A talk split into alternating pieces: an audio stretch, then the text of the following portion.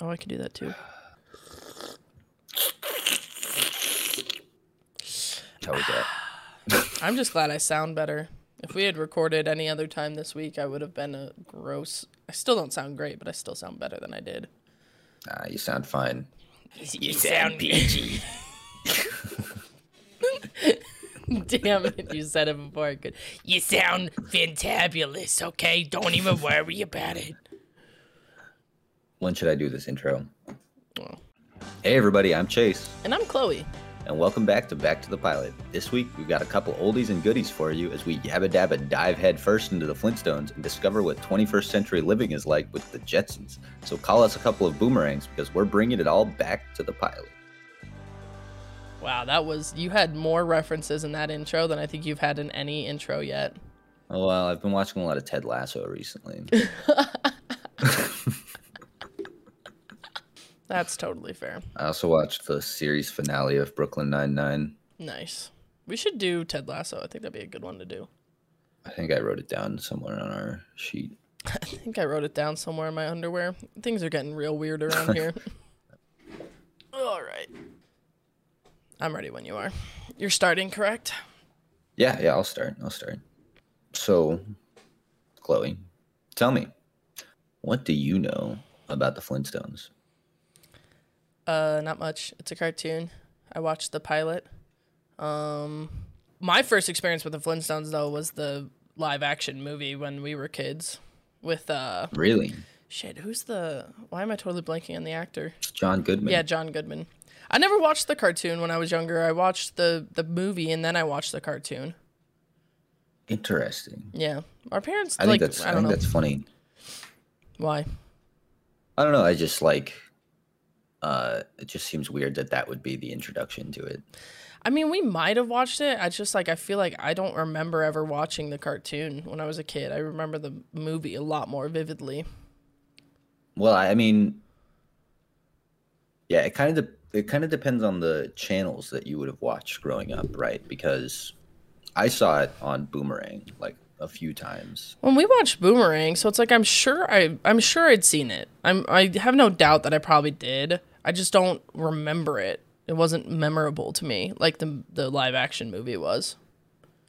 Interesting. I've to be fair, I think I've seen the live action movie more recently than I've seen an episode of the Flintstones on Boomerang Yeah. because I had a group of friends who had never seen it and they wanted to watch it for some reason. So uh, with that much going on, I'll uh, I'll kind of get into it here. And um so this is this is interesting, right, about the pilot. There is or was technically an unaired pilot.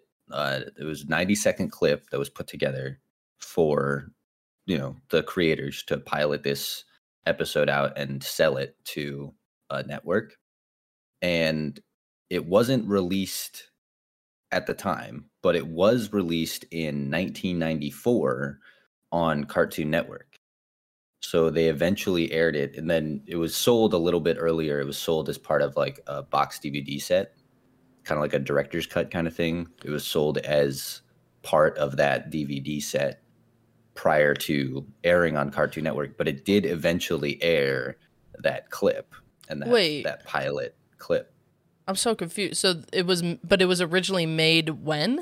Mm, in 1959 or whatever And they never aired it with the original release of the show? no i mean it's just a it was just that i i, I sent uh i saw i said i, I saw uh, the text you sent, but. I the yeah, way I it was told- I sent you that said, text, it but I didn't sounded like it was. on youtube No, I didn't. The way you, you wrote it though, it sounded like it was a full pilot, not just no no no it's just a 90 second clip Oh, at least that's all i was able to find i don't know if there was a full pilot interesting. but this is part of the this was part of the actual selling like this was the hand drawn on the 90 second clip on youtube you can still see the smudges on the oh film wow. Okay. yeah Sorry, I didn't mean to interrupt. I was just confused, a little confused. no you're Okay. fine so that so so i've technically so that's technically called the flagstones because that was the working title for the show um, Thank if God you want the name changed for that. that pilot uh but if you want the name of the episode title for the actual episode one that aired it's called the flintstone flyer and it was released or aired on September 30th, 1960, on ABC. Uh, if you would like to go watch it, you can go watch The Flintstones on HBO Max with a subscription, or it's available for purchase on your general, uh, like Amazon Prime Video, Apple TV, Google Play, etc. Uh, and they still do reruns on television, so you could check your TV listings for Flintstones reruns. But, anyways, so the synopsis of the show is the misadventures of two modern day Stone Age families, the Flintstones and the Rubbles. And the, uh, I, I think I wrote down the synopsis for the very short pilot, but I don't think I wrote down the synopsis for the actual first episode. Um, but the very for the very first pilot uh, synopsis is the plot of this very brief pilot would be used and expanded upon in one of the early Flintstones episodes called The Swimming Pool. Fred Flagstone floats in his pool on a tube, and his wife Wilma brings his lunch. Barney startles her with his weird scuba diving gear, which includes a bow and arrow. Barney accidentally shoots Fred's tube with his arrow. Fred sinks into the pool, and Barney rescues Fred's lunch, which is literally exactly how it happens in the word for 92nd word. almost word for word. And the show was created by the famous William Hanna and Joseph Barbera, which I will explain why they're famous if you don't know why they're famous, and those names don't Ring a bell. uh, ring a bell to you. um, so, William Hanna was born on July 14th, 1910, in what was New Mexico territory at the time. I don't think New Mexico was a state, which I thought was interesting. It wasn't. Uh, in 1910, I mean, I don't know when New Mexico became a state. I'm not. Look, that's that's what it said. It said he was born in New Mexico territory. Oh yeah. It didn't say he was born in New Mexico. That's true. It didn't become a state until January 6, 1912. Wow. Look at that. Yeah, so he was born two years before New Mexico became a state, but he was born where New Mexico would eventually become a state. Uh, His family moved around a lot when he was younger, uh, but they'd eventually settle in Watts, California, um, and and uh, they did live in Oregon for a little bit, which is where uh, William Hanna discovered his love for the outdoors, and he ended up going going on to join the Boy Scouts. Uh, he even later in life became an Eagle Scout, served as a Scoutmaster, and uh, in 1985, he was recognized by the Boy Scouts of America with the Distinguished Eagle, Eagle Scout Award, which is something that he praises over many of the awards that he received throughout his life. Oh yeah, it's Uh, hard to become an Eagle huge fan of Scout. that That's like a big. That's a huge deal to become an Eagle Scout. Totally. So, so he was a huge fan of the outdoors and, and everything like that.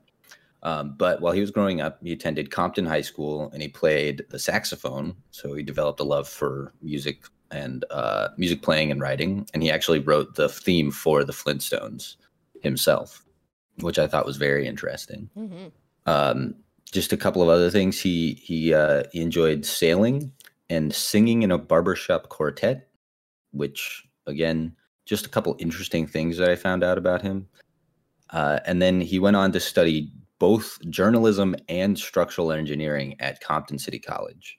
Uh, he was forced to drop out because of the Great Depression, uh, but I thought those that combination of like that's such a weird combination of majors of things to study journalism and structural engineering i feel like you could not do that today and get away with it I mean, you could. It would just probably be harder than it might have been back then. i mean i'm not saying it wasn't hard back then but it's just it's rare to see some somebody do that because it, re- it requires you to go out of your way to study something study two things that don't necessarily go hand in hand Yeah, they don't. because most of the time today yeah most of the time today you see people who are dual like anybody who's dual majoring is likely doing that because their second major can help them find a job or help like the, or it's something more niche than what they want to do like they're studying psychology but then they're also studying neuroscience or something. Those things don't really mesh as far as classes go but that can help you understand both sides of the brain both like the thought and the actual legitimate uh, science behind the brain. Yeah. so not that i've ever met anybody who studied both but i'm sure that there's somebody out there who studied both. Anyways back to william hanna uh, after he dropped out he briefly worked as a construction engineer but he also unfortunately lost that job uh, due to the great depression um, and uh, it was then that his sister's boyfriend at the time convinced him to apply for a job with pacific title and art uh, which were uh, which was a company that produced title cards for motion pictures. And um, while he was there, he discovered, or I don't know if he discovered, but his his talent for drawing and, and artistry uh, became like like just stood out and uh, uh, just really became evident, and that kind of led to his decision to inevitably join the Harmon and Ising Animation Studio, which is the studio that had created the Looney Tunes and Merrie Melodies series. Um, and by the way, feel free to stop me at any time with anything you might have learned, or if you'd rather go through your notes later when you come up with this, because I realize that we're both doing shows created by the same two people. Mm-hmm. I mean, you definitely have more information about these guys than I do, so mine's probably going to be a lot shorter.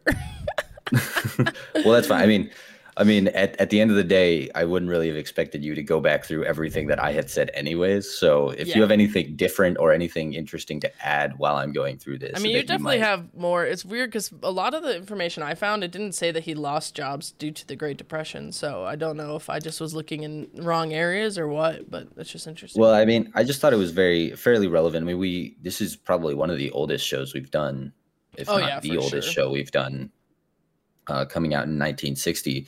So having this creators, having these creators that grew up during the Great Depression. I mean, coming like we're talking literally in their 20s during the 30s. hmm Um, in their 20s during the 30s. Yeah, I said that right. Yep. Uh, um, I just thought it was very interesting. So it's very relevant that he, it, it took him losing his jobs and not being able to work as an engineer to discover his passion for art and drawing. hmm Um, so uh, he he actually he jumped around a couple times. He uh, didn't stay at the Harmon and Ising Animation Studio, or I shouldn't say he jumped around, but uh, Harmon and Ising kind of moved around a little bit, working independently, working with uh, other studios.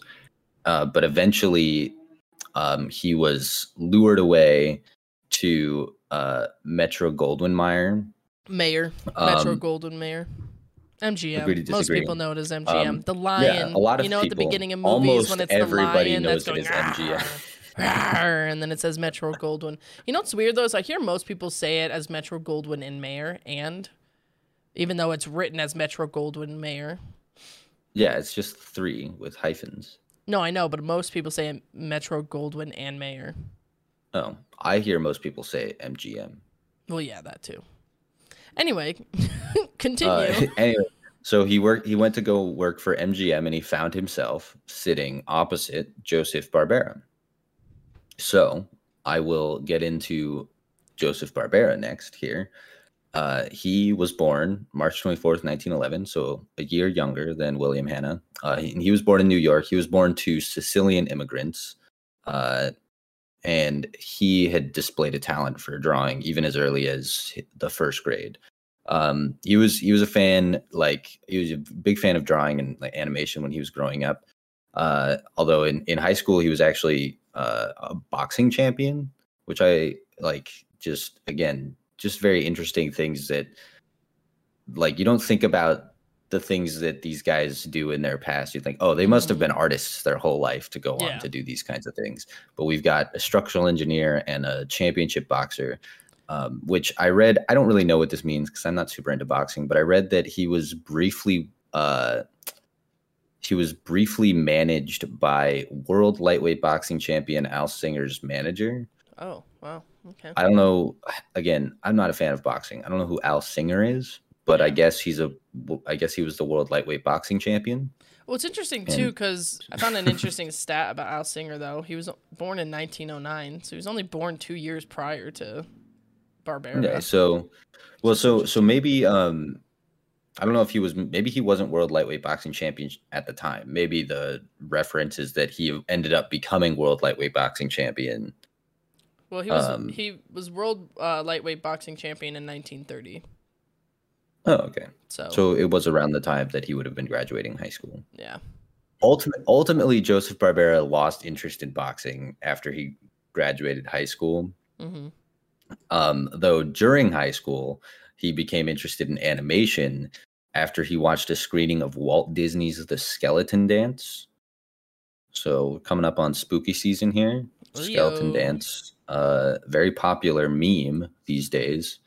Uh, but yeah, so that that's kind of that's what got Joseph Barbera interested in doing animation work. I mean, he obviously had a talent for um, art and drawing, but uh, what got him actually interested in doing the work and getting into that industry was Walt Disney. And um, he just he it was during the Great Depression that he unfortunately unsuccessfully tried to become a cartoonist.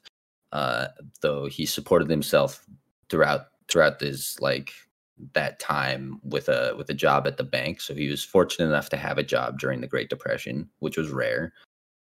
Um, at a bank, no less, which is ironic because banks caused the Great Depression Mm-hmm. in a way. Um, uh, that's why people left kept their money in mattresses after the Great Depression. Mm-hmm. Sure, Um, sure, sure, sure.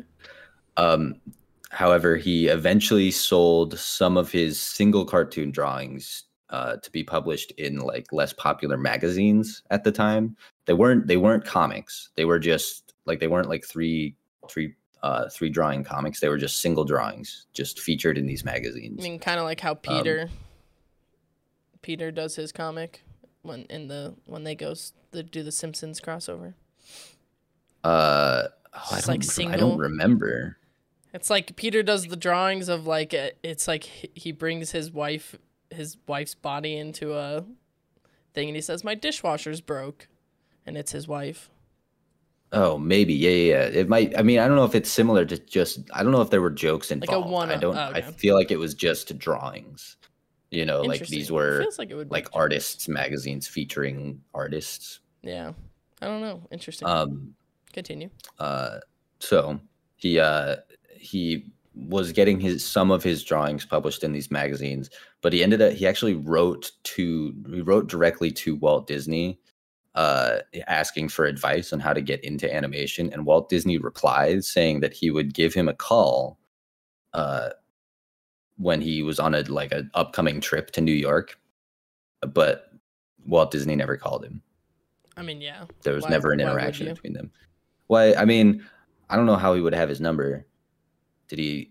eh, Why would? Because he wouldn't have included his number. Yeah. Like, how would he have gotten a hold of Joseph Barbera? That's what I want to know.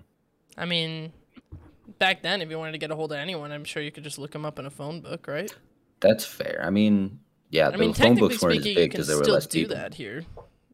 Do that now, but people just don't do that often. I don't own a phone book, so Yeah, but there's online phone books now. well, I don't use the internet. Um, I say using the internet to record this podcast. Mhm. Um, uh, ultimately, that call never came, but Joseph Barbera was not deterred. He went on. He got a job in the ink and paint department of Fleischer Studios and eventually became an animator at Van Buren Studios. Um, uh, interesting side note at Van Buren Studios, he worked on a series, a cartoon series called Tom and Jerry, completely unrelated to the one that he would eventually go on to create. It was about just two guys named Tom and Jerry. That's funny. Uh, so I, I, it doesn't, it, the way that it sounded, it didn't even sound like there was any sort of reference to that Tom and Jerry in the creation of the other Tom and Jerry. I mean, he had to have Um, used like his experience with that as the names. You'd think so, I mean, they created but also Tom and Jerry are fairly common names. Yeah, but like, Um, I don't know. All I'm saying is that if he saw enough similarities between the characters who he worked on at that place and the ones that they created when they were at MGM, I feel like I mean, maybe. I like I said, I, I it didn't say much what I read about um, that Tom and Jerry series. I just thought it was an interesting tidbit that was It- oh, unrelated is, to yeah, that no. production. Um, ultimately, he was lured away to MGM. He jumped around a couple animation studios, but he was lured away to MGM with a substantial salary increase. Hmm. And uh, as I said before, he found himself sitting across uh, his desk from William Hanna. Um, so the two found out just very quickly, they meshed and they found out that they uh, worked really well together. Um, while with uh, while with MGM, they jointly directed a cartoon short called "Puss Gets the Boot," and uh, their supervisor at the time, Fred Quimby, uh, like he wanted he wanted successful content, but for some reason he did not want cat and mouse stuff. So like Puss Gets the Boot was you know a, di- a different cat and mouse cartoon. Mm-hmm. Um, but he didn't want more cat and mouse stuff. Um, but uh, like there was a there was a bunch of pushback, and there was they they kind of fought on it for a while, and eventually Fred Quimby gave him the green light to produce to produce that content, which led to Tom and Jerry, which on his arguably is their most famous creation, I think.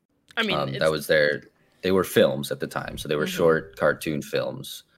I mean, Um, let's be realistic. They're still being made today. Yeah, well, yeah. So I was gonna say, like they, uh, what they that movie came out with uh, Colin Jost, the mixed live action animation film, um, in 2020. hmm Did you watch that, or was it 20? It might have even been this year. It might have been 2021. No, I think the new one came out 2020. Either way, either way, they're still making iterations and uh, stories hmm to this day for Tom and Jerry, just to kind of go on about how uh, how fantastic that show, uh, what the what kind of influence that show has had over the years. Yeah. Um, all right, so that's all sort of the background on these two guys. I know it's a lot, but I'm but that does apply to both of these shows that we're doing today. So I'll get into the origin for the Flintstones finally. Um, the uh, the the main idea for the Flintstones sort of originated uh, after Hanna Barbera produced uh, the Huckleberry Hound show and the Quick Draw McGraw show. Um, as as successful as those shows were, they didn't quite reach the same audience that the two had reached with Tom and Jerry. Like Tom and Jerry was a family loved. It it reached audience every kind of audience out there, but these other two shows that they created were not necessarily uh, as popular. Like they they reached younger audience, and they but they wanted they wanted the more family audience that they got with Tom and Jerry. Uh, so they set out to create uh, an animated sitcom uh, to reach that audience, and they bounced around a couple different ideas. Uh, they definitely had the idea for two families. Uh, so in in eventually becoming the Flintstones and the Rubbles, but the they had a couple ideas, um, which like just thinking about how the show would be different if they had created it like this. They had the ideas for maybe them being hillbillies, uh, ancient Romans, pilgrims, or uh, Native Americans um, before they landed on the Stone Age setting. Uh, so just thinking about just thinking about what the show would be like with ancient Romans, I just don't really know how. I feel like it. it I I certainly believe that the Stone Age was the best decision. Obviously, they believe that as well. I mean, yeah, and obviously people loved it. So, also the Stone Age doesn't depict Oh, anything. on. Sorry, no, I was just gonna say, like, as a from a racial standpoint, the Stone Age doesn't depict any compromising racial Right. issues based on the the options you did just give as that they were considering. So, Fair. I mean, Um, back then they probably didn't care that much, but Yeah, I was gonna say this is nineteen, the late nineteen fifties. yeah, Um, so, anyways, I think one of the reasons they landed on the Stone Age um, is that uh, I think it was William Hanna who said that you could pretty much make anything that was modern at the time into a Stone Age version of itself, you know? So they had that option to make that sort of sitcom esque, uh, modern quote unquote family, but just take it all back to the Stone Age and take all of the same sort of contraptions and technology and just create a Stone Age version of that. hmm I mean, yeah, you can take any form of common technology and do that, right? It's the same with how you could do it with future stuff, which is kind of what Mhm. they did with the Exactly. Jetsons as well. Yeah, which we'll get into, hmm but we'll finish the Flintstones first here. Uh, the uh, the show, as I said earlier, was Nope, I want to move on to my show now. Nope, I want to move on now. We're cutting you off. Um, You've had enough time. the show was piloted and presented under the under its working title, The Flagstones, which I had mentioned. Um, but one thing that I and I'm gonna read a quote from Joseph Barbera here, a full paragraph actually. But the show required eight weeks of daily presentations to networks and ad agencies. Uh, it was consistently a hard sell. Um, so I'm going to read this. This is a direct quote from Joseph Barbera, which I found very interesting. It's a little bit long, but stay with me. Here we are with a brand new thing that had never been done before an animated primetime television show. So we developed two storyboards. One was they had a helicopter of some kind and they went to the opera or whatever. And the other was Fred, Fred Flintstone and Barney Rubble fighting over a swimming pool. So I go back to New York with a portfolio and two half hour boards. And no one would even believe that you dare to suggest a thing like that. I mean, they looked at you and they'd think you're crazy. But slowly the word got out, and I used the presentation, which took almost an hour and a half, I would go to the other two boards and tell them what they did and do all the voices and the sounds and so on. And I'd stagger back to the hotel and I'd collapse. The phone would ring like crazy. Like one time I did Bristol Myers, the whole company was there. When I got through, I'd go back to the hotel, the phone would ring and say, the president wasn't at that meeting. Could you come back and do it for him? So I had many of those. One time I had two agencies, they'd filled the room. I mean, God, about 40 people. And I did this whole show. I got to know where the laughs were and where to hit it. Nothing. Dead, dead, dead. So one of the people at the Screen Gem said, This is the worst, those guys. He was so angry at them. What it was, was that there were two agencies there, and neither one was going to let the other one know they were enjoying it. But I pitched it for eight straight weeks, and nobody bought it. So after sitting in New York, just wearing out, you know, really wearing out, pitch, pitch, pitch, sometimes five a day. So finally, on the very last day, I pitched it to ABC, which is a young, daring network willing to try new things, and bought the show in 15 minutes. Thank goodness, because this was the very last day. And if they hadn't bought it, I would have taken everything down, put it in the archives, and never pitched it again. Sometimes I wake up in a cold sweat thinking this is how close you get to disaster. Damn. End quote. So yeah, I I know that's a little bit long for a quote, but it I mean it really sells the whole like he worked his ass off to get this so show sold just constantly rejection after rejection and the very last day. He was ready to put it all behind him, just give up entirely. ABC buys the show. Mm-hmm.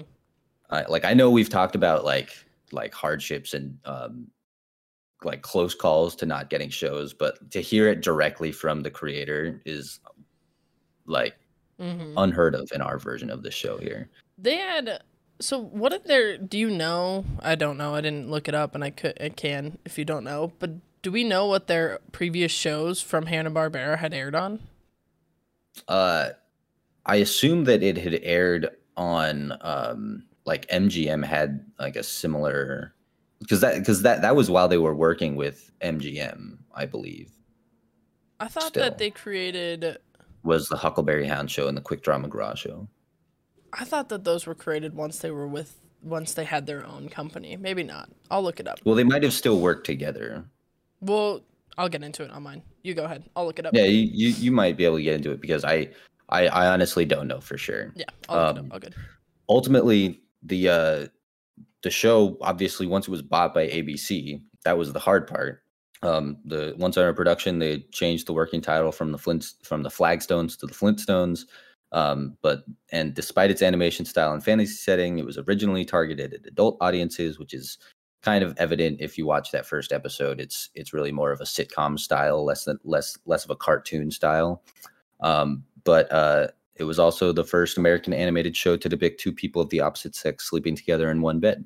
Um, and uh, something I found interesting was that the first show, the first live action show that did that was actually the very first sitcom, which aired in 1947. I don't remember the name of it, uh, but um, I read I read that the so it was the first sitcom, the first live action sitcom was the first to depict two like a couple sleeping together in the same bed. And then the first animated sitcom, Flintstones, was the first animated show to depict a couple sleeping sleeping in one bed.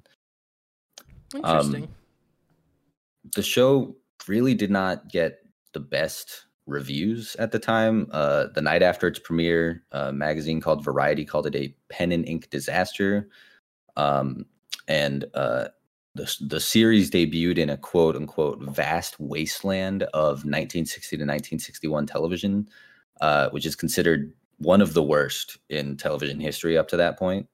So just a like a not not a very good time for television. Uh, and even uh, animation historians dislike the series. There's one guy called Michael, Barry, Michael Barrier who called it a dumb sitcom. Uh, he stated that he stated that he could readily understand why someone who as a small child enjoyed the Flintstones might regard the show fondly today, but he has a lot more uh, trouble understanding why anyone would try to defend anything about it on artistic grounds. Uh, Wow, so a little bit harsh brutal. there from Michael Barrier. Yeah.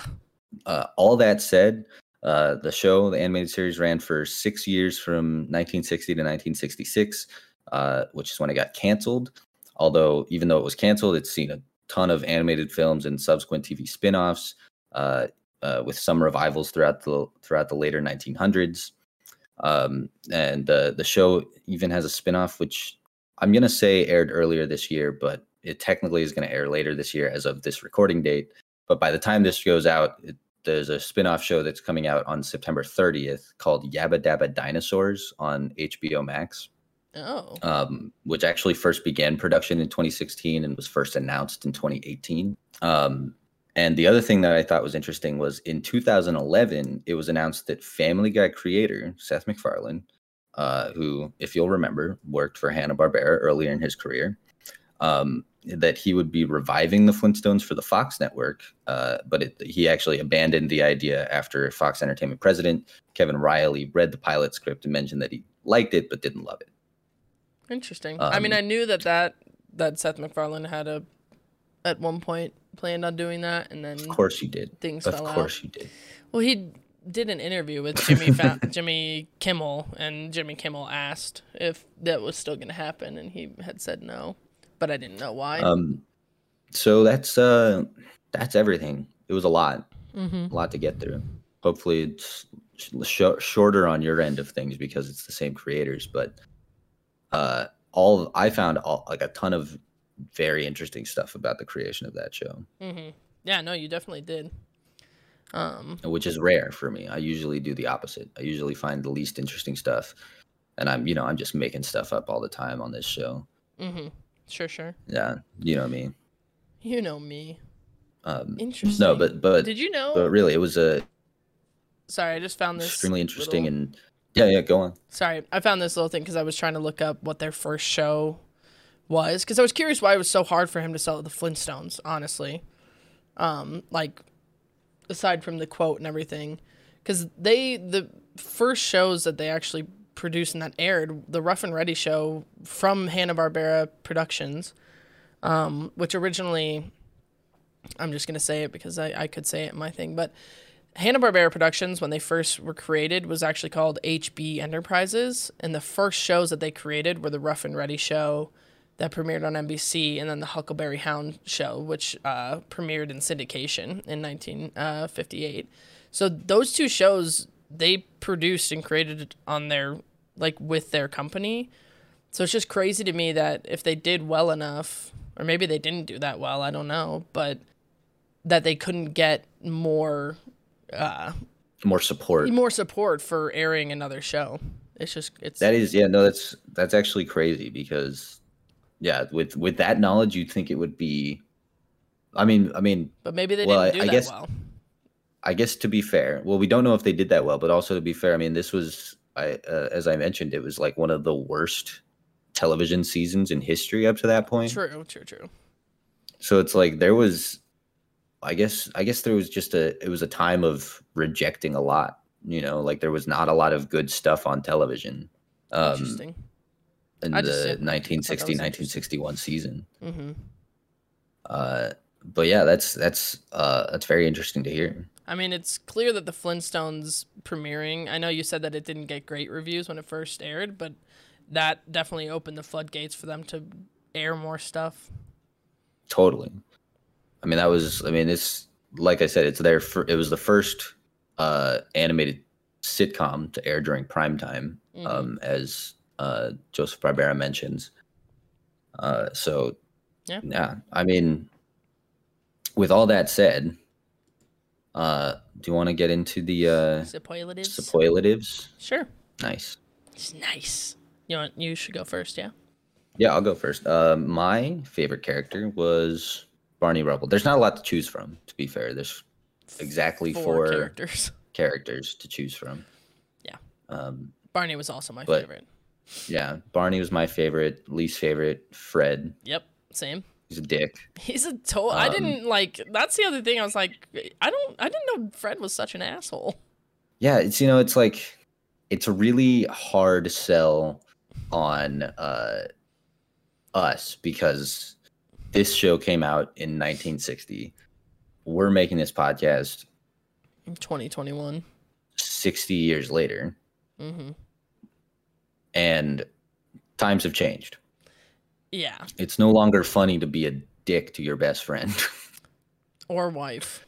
like or yeah, or wife. Like okay, it's a little bit funny to be a dick to your best friend, but only when you can tell there's love behind it. We don't know these characters at all. This is the first episode. Yeah. He's When it's just like dick. it's interesting because it's like if you compare it to something like Family Guy or The Simpsons, it's like he's not dumb either. Like he's not like an idiot. Like Barney plays the goofy, dumb best friend, whereas like in The Simpsons and Family Guy, you have the dumb idiot like main, Main character. who makes stupid mistakes and can be, be an asshole because of his ignorance. But Fred doesn't have that. He seems relatively smart and aware of things and is just actively manipulating his friend Yes, and exactly. wife. He's not and- an enjoyable in- character. I don't know why people like the Flintstones because I they're mean, dicks. like the said, rebels, it it, should be a about them. It wasn't a huge hit. We we've already gone over that. Um Yeah, but it still went on we to become see- something more. But I think It they did, adjusted. and it it it, Fred's it, it evolved i think yeah. i think it evolved with the times and eventually like they they had children and that kind of created more of a family setting and created the uh, more of a family style sitcom for um for audiences Yeah. uh, to enjoy and i think it i think they altered fred i mean like i said i haven't seen a shit ton of this show Yeah, I mean, even the I've seen a little bit movie. I think that's show. even why, like, I remember the movie more because Fred's not like a total asshole in the movie. No, he still tries to be a little bit manipulative, but it, there's the there's that he learns from his mistake, and Yeah. you know, there's that sort of feeling of guilt and apology. He doesn't have that in this first episode at all. No, not at all. Um, that said, my favorite part of the show was actually when they pretended to be different people at the bowling alley, Nice. because I thought that was really funny. Um, That was my second that favorite. the that the wives would just walk up and hit them, and then they just turn around with mustaches and they're just pretend oh, to be these German them. guys. Same outfits that they wear, but not our husbands. I mean, they were just as confused. I mean, they were like, I can't believe that two characters would look so similar. Yeah. Uh, my favorite part was when uh, Fred is first trying to use Barney's machine, and Barney just goes, "Fred, you're too fat for my machine." that is that is a good part. He's like do like details, and it's like, no, you're just too fat.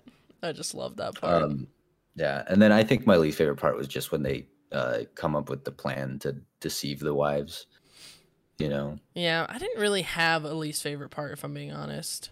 there wasn't like anything that stood out to me as like, like oh, like I, I absolutely fucking hate that part. Yeah, I mean, like I other think. than the fact that Fred's just kind of an asshole. Yeah, I was gonna say if we're going off based off of the Fred's an asshole part, I think one of my least favorite parts is when they're flying back and Fred's like, "Oh, my machine, the Flintstone machine." And I'm like, "Shut the fuck up, Fred! It's not yours. Barney fucking created it. He even made it strong enough to fit two people in your fat ass and bowling balls. and bowling balls." Uh, but like in reality, I don't have a least favorite part. Yeah. Um, yeah, I, I felt similarly. I mean, about the the part where they plat, hand, hatched that plan, but it was like, I mean, Fred, you're a fucking dick. Just go to the opera with your wives. Yeah, Like Miss Bowling once. Um, but boy, oh boy, do they make those wives kind of stupid. yeah, It's 1960s. and, uh, and you know, it's it, it is. It was 1960. it's like it's hard. It's a hard sell. I feel so bad. My us. husband wanted to go, and he's gonna stay home with his best friend. Like what? Shut up. That is dumb. That is just stupidity. Oh man. Ultimately, I gave it. I think I gave it three out of seven good noodle stars. I've written down three. As we've been talking about it, I'm leaning more towards even like two. Yeah, I was on the f- the four to three stage of noodle stars. Wasn't my favorite. it wasn't the best. I mean, I didn't think it was terrible. Like I think as far as like what it was for the time that it came out, it was a relatively good show, despite apparently what ratings said. but yeah, I don't know. I, I give it a. I'll say three at Yeah. this point. The more we talk about it, I, I wrote down four, but I, I'd say three. so you did you're doing the same thing that I did. Yeah, uh, Yeah. So. There it is. There there it all is. that's the Flintstones. I will ya. say I, I thought I found it interesting that they played that little tidbit at the beginning of the episode that was just a scene from the middle of the episode. What do you mean? Do you do the- you remember at the beginning of the episode they play that short little scene I guess I don't. where he's bowling and he hits the Oh yeah, I guess you're right. Yeah, I guess I didn't really it's put literally two. the It's a part of same the exact- episode. Yeah, Yeah, it's the same exact scene from when he gets the split later in the episode. And at first, You're I'm right, like, I maybe they're really just trying to set up that he's a good bowler. But then, like, then it happens later in the episode. It's like if they wanted to, so they've, if they wanted to do that, why didn't they use a different scene? I don't know. It was just an interesting Yeah. choice. you're right. I didn't really put that together. Interesting. Hmm. But Cool. there, there we have it. There we the have it. Flintstones, created by Hanna Barbera. Cool beans. Still, also still making, uh, still uh, relevant today. Mm-hmm. Still making some spin-offs. Yeah. I'll, i'm interested. I'm gonna check out that one that's coming out on HBO. I think it's a kids show. I think it's like a Well, I'll watch the first episode and decide. Okay, Chase. God. yeah. yeah there you go. Okie day. Well, moving on from the Flintstones to the Jetsons, created by the same people, which we really just didn't think through. No, I think it. I think it's interesting. It's interesting, but this is I the first time like, we've done that. Yeah, yeah. We've done things that were on the same network before, but not uh, not created by the same people. That's true. right. Yeah. All right. Well, with that being said, Chase, what do you know about the Jetsons? Um, very very similar to the Flintstones. Like, uh, I knew I knew it was a Hanna Barbera cartoon, and um, I I'd seen a couple of episodes I've seen on Boomerang when I was growing up, but I didn't really think much of it. You know, nothing really stuck into my brain. I feel like I remember really enjoying the uh, the intro theme for some reason. His boy Elroy. Yeah, I don't know why. It's just very It's a very memorable me. intro. Like I honestly, even now, see, I was gonna say even now, I couldn't even tell you what the Flintstones. Oh, Flintstones. Meet the Flintstones. Okay. Took me a second. Yeah, I, I found I I thought both of them. I think uh, I don't know. Maybe maybe you know this, but did uh did William Hanna also write the theme for the Jetsons? Hoyt Curtin wrote the theme Hoyt for the Curtin. Jetsons. Oh, Jetsons. Interesting. Yeah. He wrote a lot of other Hanna Barbera show themes, so it seems like he did. He was like their go-to composer for it. Gotcha. There you have. Well, yeah. Um, you can uh feel free to tell me tell me. Tell you more about it. tell me about it. All right. Well, the Jetsons. The title of the pilot episode is Rosie the Robot. The pilot released on September 23rd, 1962 on ABC Network. You can watch it on HBO Max with a subscription on Boomerang TV, either on reruns or you can watch the first episode on their or the first season on their website for free with commercials, I believe. Um, all the seasons are also available on Amazon Prime channels with a subscription.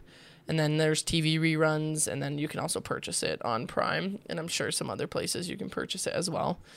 And then So, uh, sorry, the Jetsons is available on Prime Video. No, it's available on Prime if you have the Boomerang TV Oh, okay, channel gotcha. subscription. Yeah. Anyway, and then obviously the creators, as we've discussed several times, are uh, William Hanna and Joseph Barbera. So, an interesting fact, real quick, just about the release in general, is that, and I asked you this earlier, and I thought that it was a, a incorrect statistic, but I did a little bit more research. The um, the Jetsons was actually the first program to broadcast in color on ABC. The Flintstones, though it was always produced in color, the first two seasons of it were broadcast in black and white. Oh, interesting. Yeah. So that's why like we know we can watch the first two seasons in color of the Flintstones. It was not originally aired that way. It was aired in in black and white. So Very, does does that mean it was technically aired as a black and white version of the color episodes, kind of? Because thi- it was produced so, in yeah. color. Well, I think I th- I think essentially because the way it was broadcast, it couldn't physically you couldn't due to technology limitations at the time you couldn't broadcast in color yet. I Right. believe. Yeah. So that's kind of what I was what I was asking. Was yeah, so like- it was still the color version of it, but it was broadcast in black and white. right. Okay. So all the tones would still be whatever it would have been as the color, but black and white. Um, anyway, so I thought that was an interesting t- statistic. So the series uh, synopsis is the misadventures of the futuristic of a futuristic family. It's as simple as that.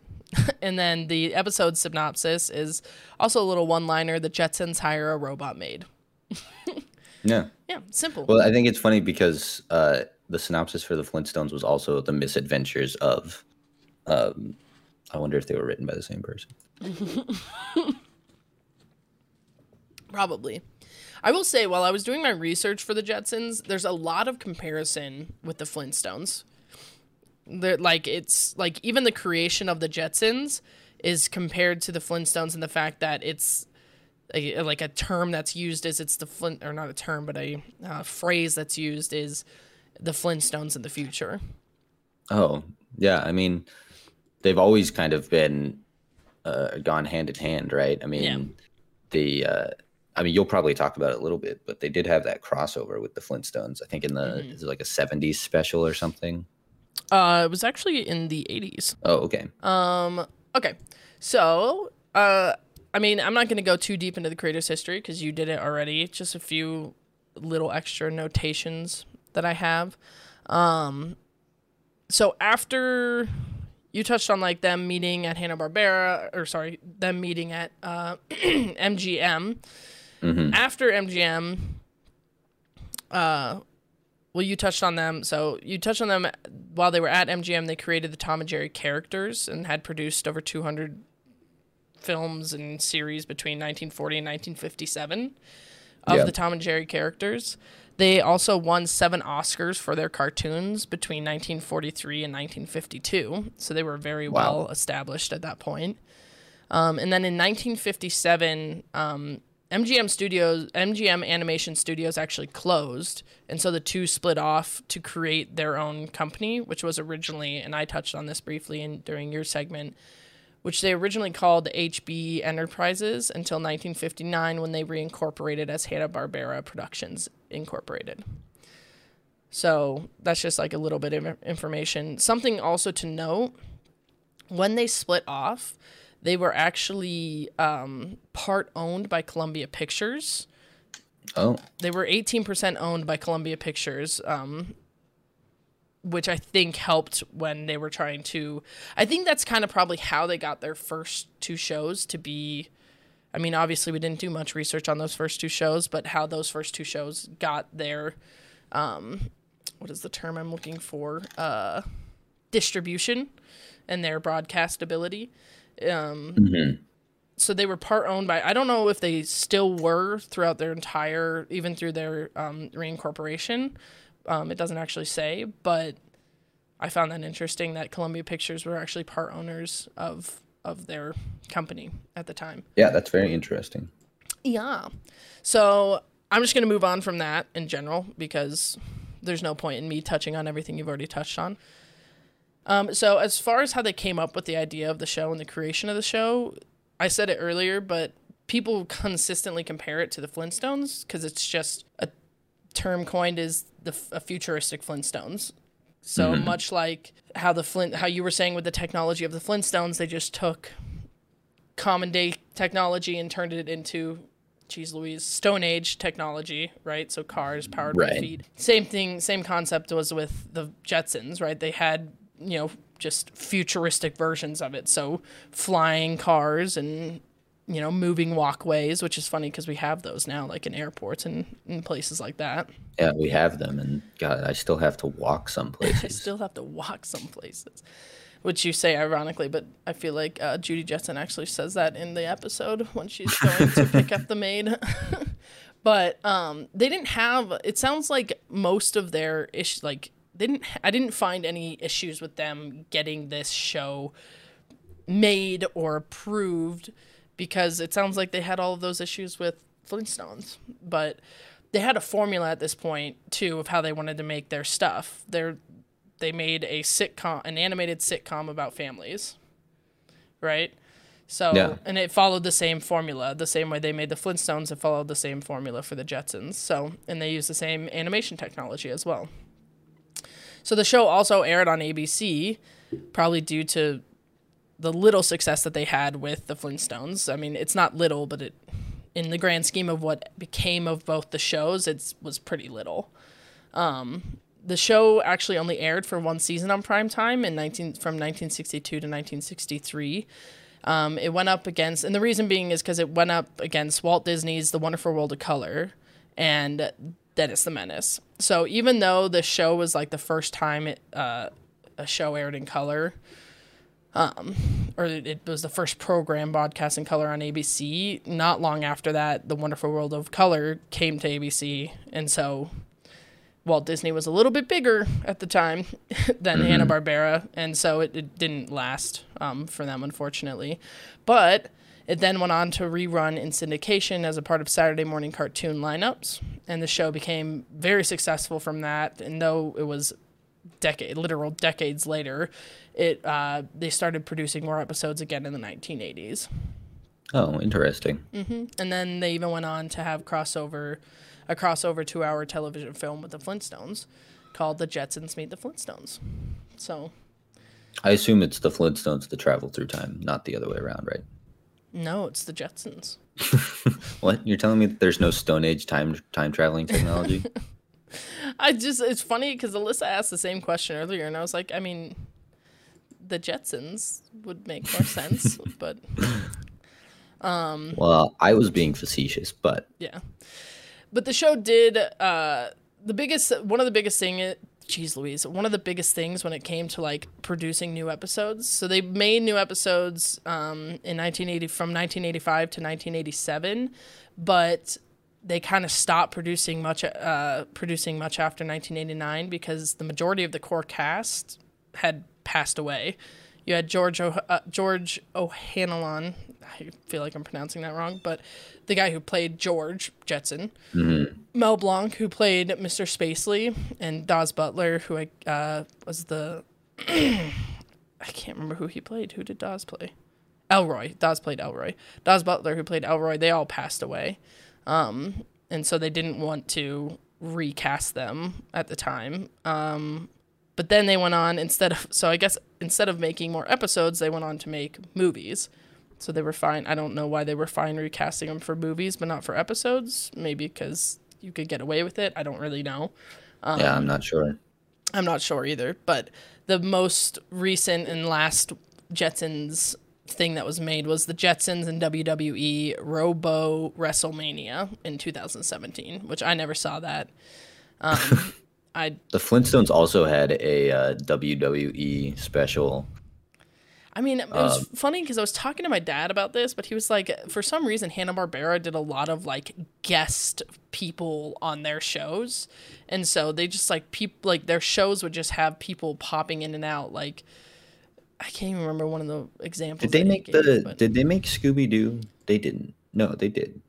I think they made, they made Scooby Doo, right? Because they had they had the Globetrotters on Scooby Doo. Yeah, and they had Batman and Robin and like so so even if it even if I don't recognize that they had those yeah, it was Hanna uh, guests if the, even if I don't recognize that they had those guests on like the Flintstones and the Jetsons I definitely recognize those guests that they were very much a guest star oriented um, company Mhm. through Scooby Doo which had a ton of guest stars Yeah.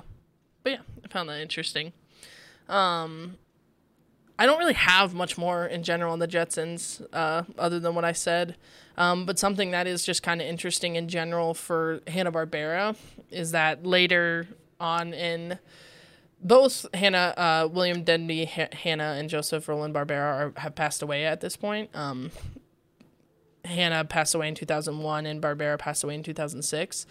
but they the company was actually uh, taken over by Warner Brothers, and which was ironic, not ironic, but while Seth MacFarlane was there, they were going through the process of transferring everything over to Warner Brothers from Hanna Barbera, which is exactly why he could create Family Guy.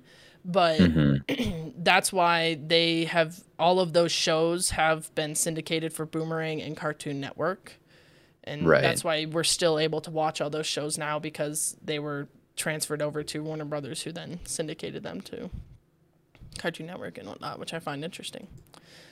And it's it's fortunate that w- even now we can still watch those thing, those shows because honestly, a lot of that stuff, a lot of things that were made back in the day, are hard to get a hold of anymore. Oh yeah, Um, especially like if they uh, weren't or purchased. I'm just off. lost to Yeah. time. Exactly. So it's it's it's fortunate that we can watch these shows now, even if they're not the greatest shows and you know they're stuck in their time in certain ways. But it is fortunate. I will say that um, at least in those first episodes, there wasn't anything that was outrageous. Like, yeah, it's a little bit, it's a little bit time stamped by the, you know, like the like women do the shopping and the like the sort of Mhm. nuclear family style. But it it's not like there's anything that's like you would need that sort of um, disclaimer at the front saying like these are a prog- these are a product of their time and Yeah. you, they should be watched as such and uh, like enjoy enjoyed as a product of its time rather than as a product of 2021 hmm that's not a disclaimer you would need for these shows No, they're not that bad. right it like it like yeah it's it's definitely a little bit misogynist and uh, i will say they they don't necessarily take a ton of power away from like wilma or jane in either of the shows Mm-mm. they're not saying that, that i think there's a little bit of like oh like women are dumb kind of undertones to it but it i mean even at the end of the show i mean like wilma like you know she she beats the crap out of fred for trying to trick her Yeah. so it's it's not entirely saying that like women aren't strong or anything like that so uh as as bad as it is it's definitely it could be worse so i think that there's all it's also got that going for in for them Oh yeah. I don't have much more. to add unless you unless you feel perfect. otherwise i don't know No, if- I don't have. uh, You just you said it perfectly. You said it beautifully. I don't have sweet. much to add to it. cool Um, it's kind of unfortunate that there, I don't have Oh. more about the Jetsons. All, all I was gonna say is just it's unfortunate that I don't have more about the Jetsons, but I feel like the Flintstones paved so much of the way for the Jetsons, and even though they lasted one season, like it didn't even have like terrible reviews. It's just the reason it didn't continue on is because it was going up against two shows, Dennis the Menace, which was huge for that for the focus group of people that were watching these shows in prime time, and then Walt Disney just uh, was a bigger conglomerate than them. Mhm. They just had the name and the pull, and even if the show was better or not, like it probably would have succeeded over the Jetsons regardless because of who was producing it. yeah So it's just like I f- wish there was more about the Jetsons, but there's just there's really not a whole lot about them because the Flintstones took the the brink of all of that. So yeah they, they the flintstones their their their work and effort getting the flintstones on the air is certainly uh certainly paid off i think for them. Yeah, um just uh like like uh like barbarus said in in that quote you know it's just amazing how close you can come to disaster. Yeah. uh but we're we're happy it all worked out for them and it's uh we're we, we were they went on to create a ton of tv shows i mean even if the jetsons wasn't TV very shows, popular they they've created a shit ton of amazing television shows the i mean i love scooby-doo growing up i Yeah. still love scooby-doo i mean when Scoob came out i was super excited and i was a huge fan of that movie and Mhm. I mean, if we're being Uh, I- realistic, we said Tom and Jerry is probably one of their more well-known things, but Scooby Doo is by far the most. i still i would still argue that tom and jerry is their most famous Really, I Um, wouldn't. I feel like uh, at this but- point, like the more we talk about Scooby Doo, is definitely the most famous. Like they've had far more renditions of Scooby Doo than Tom and Jerry. you think so i mean Yeah. they've had a sh- they've had a ton of renditions of tom and jerry Yeah, but And think Tom about all the live action movies you for a long have. time, just Yeah, but- making new episodes for a long time. I don't know. Scooby Doo has not been on the air for as long. But I think it's certainly more popular among like people younger, but See, but I wouldn't even I say that. It's like they have the live action films, which they have multiple of, and then they have the one the Scoob that just came out, and then you have the different renditions of the TV show true. when it was like them as kids, and then you know what I mean. So it's like I feel like Scooby Doo maybe doesn't have more renditions, but if I don't know, more notable to me. Maybe it's just Yeah. because I like Scooby Doo Well, I more than Tom and Jerry. I mean, Tom and Jerry for sure is like MGM's most popular animation. Yeah. I don't know. That's Um, interesting. Scooby Doo would be the most popular that came directly from the Hanna Barbera production name. hmm If we're separating them by production name, I don't know. Either way, amazing shows. good shows. Good shows. All right, superlatives. So, yeah, superlatives. Hit me with it. okay, I thought the best character was Rosie Robot. I I did I did like Rosie Robot. I said George Jetson. Interesting. Okay. Um, I I I kind of he's kind of like this like sorry for himself, but he doesn't need to be. Like Yeah. he's not like an asshole like uh oh, he's no Fred. That's for like sure. Fred by any means. He's much he seems like to be a much nicer husband and he's he's not like I mean he's not a genius, but he does he's he's not trying to he's not trying to make his family like take the brunt of anything. He just he wants to be there for his family. So he is a family guy. Mm-hmm. But I'm ching. Bunch. yeah, for sure. So I don't know. I just I like Rosie because she was, she's kind of like who Independent. I wish uh, Judy could be, but like, she obviously Judy's human and she doesn't have the, the Judy or Jane? The wife's name is Judy. No, the wife's name is Jane. Wait, what? Am I that stupid? Oh, I am that stupid. Sorry, Jane. I was thinking Judy was the wife for some reason. My bad. Um. Anyway, I, ju- I just like Rosie. I think she's got she's like comedic relief Yeah. that you need. Um, she's not Totally. like a helpless housewife, and I'm not saying that Jane is a helpless housewife, other than the fact that she's kind of acts like a helpless housewife. So, um, Well, my least favorite character was Jane. Oh, really? My least favorite character was Cosmo Spacely, the boss, Mr. Spacely. Yeah, I just I just like didn't Um, like the fact that he was like to think I married that woman for her good cookie. And I get like it's the comedy and it's the I'm not judging it for the time. It's just like there's no cooking in this time and Jane just seems like a gold digger. really? A little bit. I mean, they're supposed to be relatively poor for the people of their time. So she's doing a terrible job of being a gold digger. Well, I, I will she say seems to care about her children. It doesn't. She she does not no. strike She, me as a I'm gold not saying she doesn't care about her children, but uh, the one thing I I guess you know what. Let's move on to favorite parts because it's part of my least favorite part that I'll explain it. Okay. Uh, I mean, my favorite part goes hand in hand with my favorite character, but I love when Rosie throws the pineapple upside down cake on Mr. Spacely. That was my favorite part as well. Yeah. Now the pineapples are right side up. Mm-hmm. I didn't have a least favorite part, if I'm being honest. What was yours, though? So my least favorite part is kind of just about Jane in general. Um, but like she, so she complains about like you know the family needs new things, but the opening intro implies that she's the one spending all of their money. Fair, like when she takes the money out of his wallet. Yeah, like he's trying to be like, all right, here, like go buy yourself something nice. Try like pulls out like a bill, and then she takes his wallet instead of the bill, and then Mhm. goes to the shopping center. And so it's like it implies to me that she's a gold digger. Also, she's really young. She's 33 and has a 15 year old daughter. Yeah. Not that that's a bad thing, but she's 33 and George is 40. Yeah, but then also Um, you have George who's going after a young woman, so it's like you can't put it all on her. No, I'm not trying to put it all Especially on her, if but I she's say that the 33 with a 15 year old that- daughter. Like, that's him going after her when he. That's illegal. Uh, not no. She I guess she would have been 18. So that's like on the brink. He Uh, got he her young. 25. It would have been weird. No, it's weird. It's I'm not weird. saying it's a good thing. I look. He's done with I'm fucking saying- I'm not here college and she that would just George be going into it. Pinnacle. I'm not here to telling you that George is the beacon of like pinnacle father figure over here.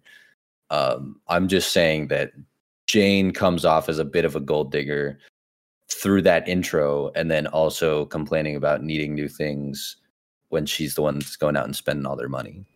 Yeah. That's fair. But then she's also That's- savvy in the fact that she gets Rosie for free on the first day. Granted, she's also trying to convince him that they need a maid when in reality she's Yes. just fucking lazy. Yeah, exactly. But So that's that's my thoughts. So my least favorite part was kind of that. um and I didn't have one because I just seem to have an issue with picking bad parts. Um My noodle stars I I honestly I relatively really enjoyed this episode. It didn't I didn't have a lot of issues with it in general, so I gave it 5. It wasn't like phenomenal, but it definitely didn't irritate me like the Flintstones did. Yeah, I I I had, I had a similar thought process, but I went with four. Um, again, it's just like you know, it's an average show. It's not not horrible, but it's not the greatest. Yeah, I feel that. I mean, I I will say this: I was I stayed engaged and interested in it the entire time, whereas I literally found myself pausing the Flintstones and being like, "When the fuck is this episode over?" and it was only it's only like a what a twenty minute It's a episode. twenty six minute. I think Okay, it's had 26. twenty six minute. So, uh, I just time- like I was getting span. irritated by the Flintstones, whereas this I was like I stayed interested in it.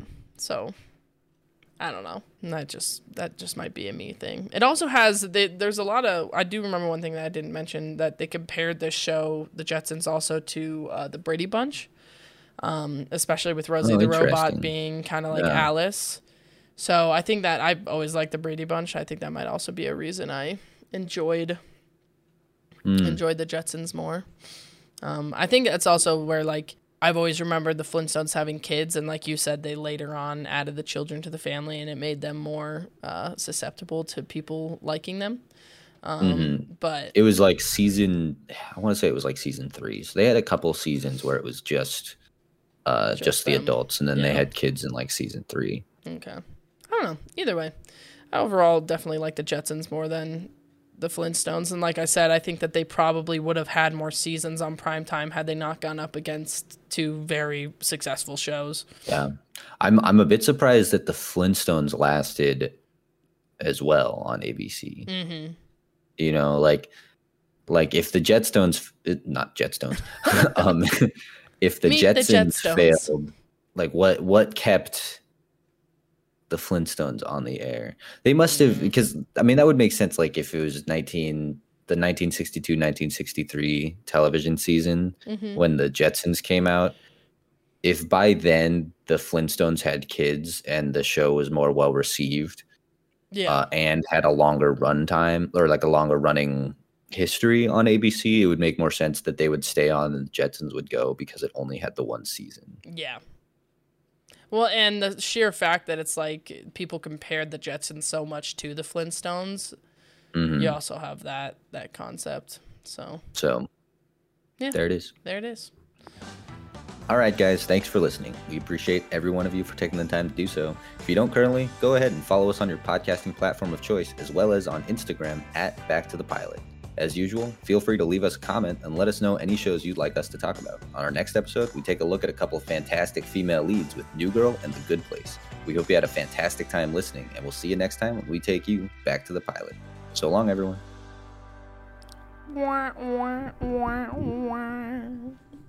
That doesn't make sense. Was I don't know why I did that.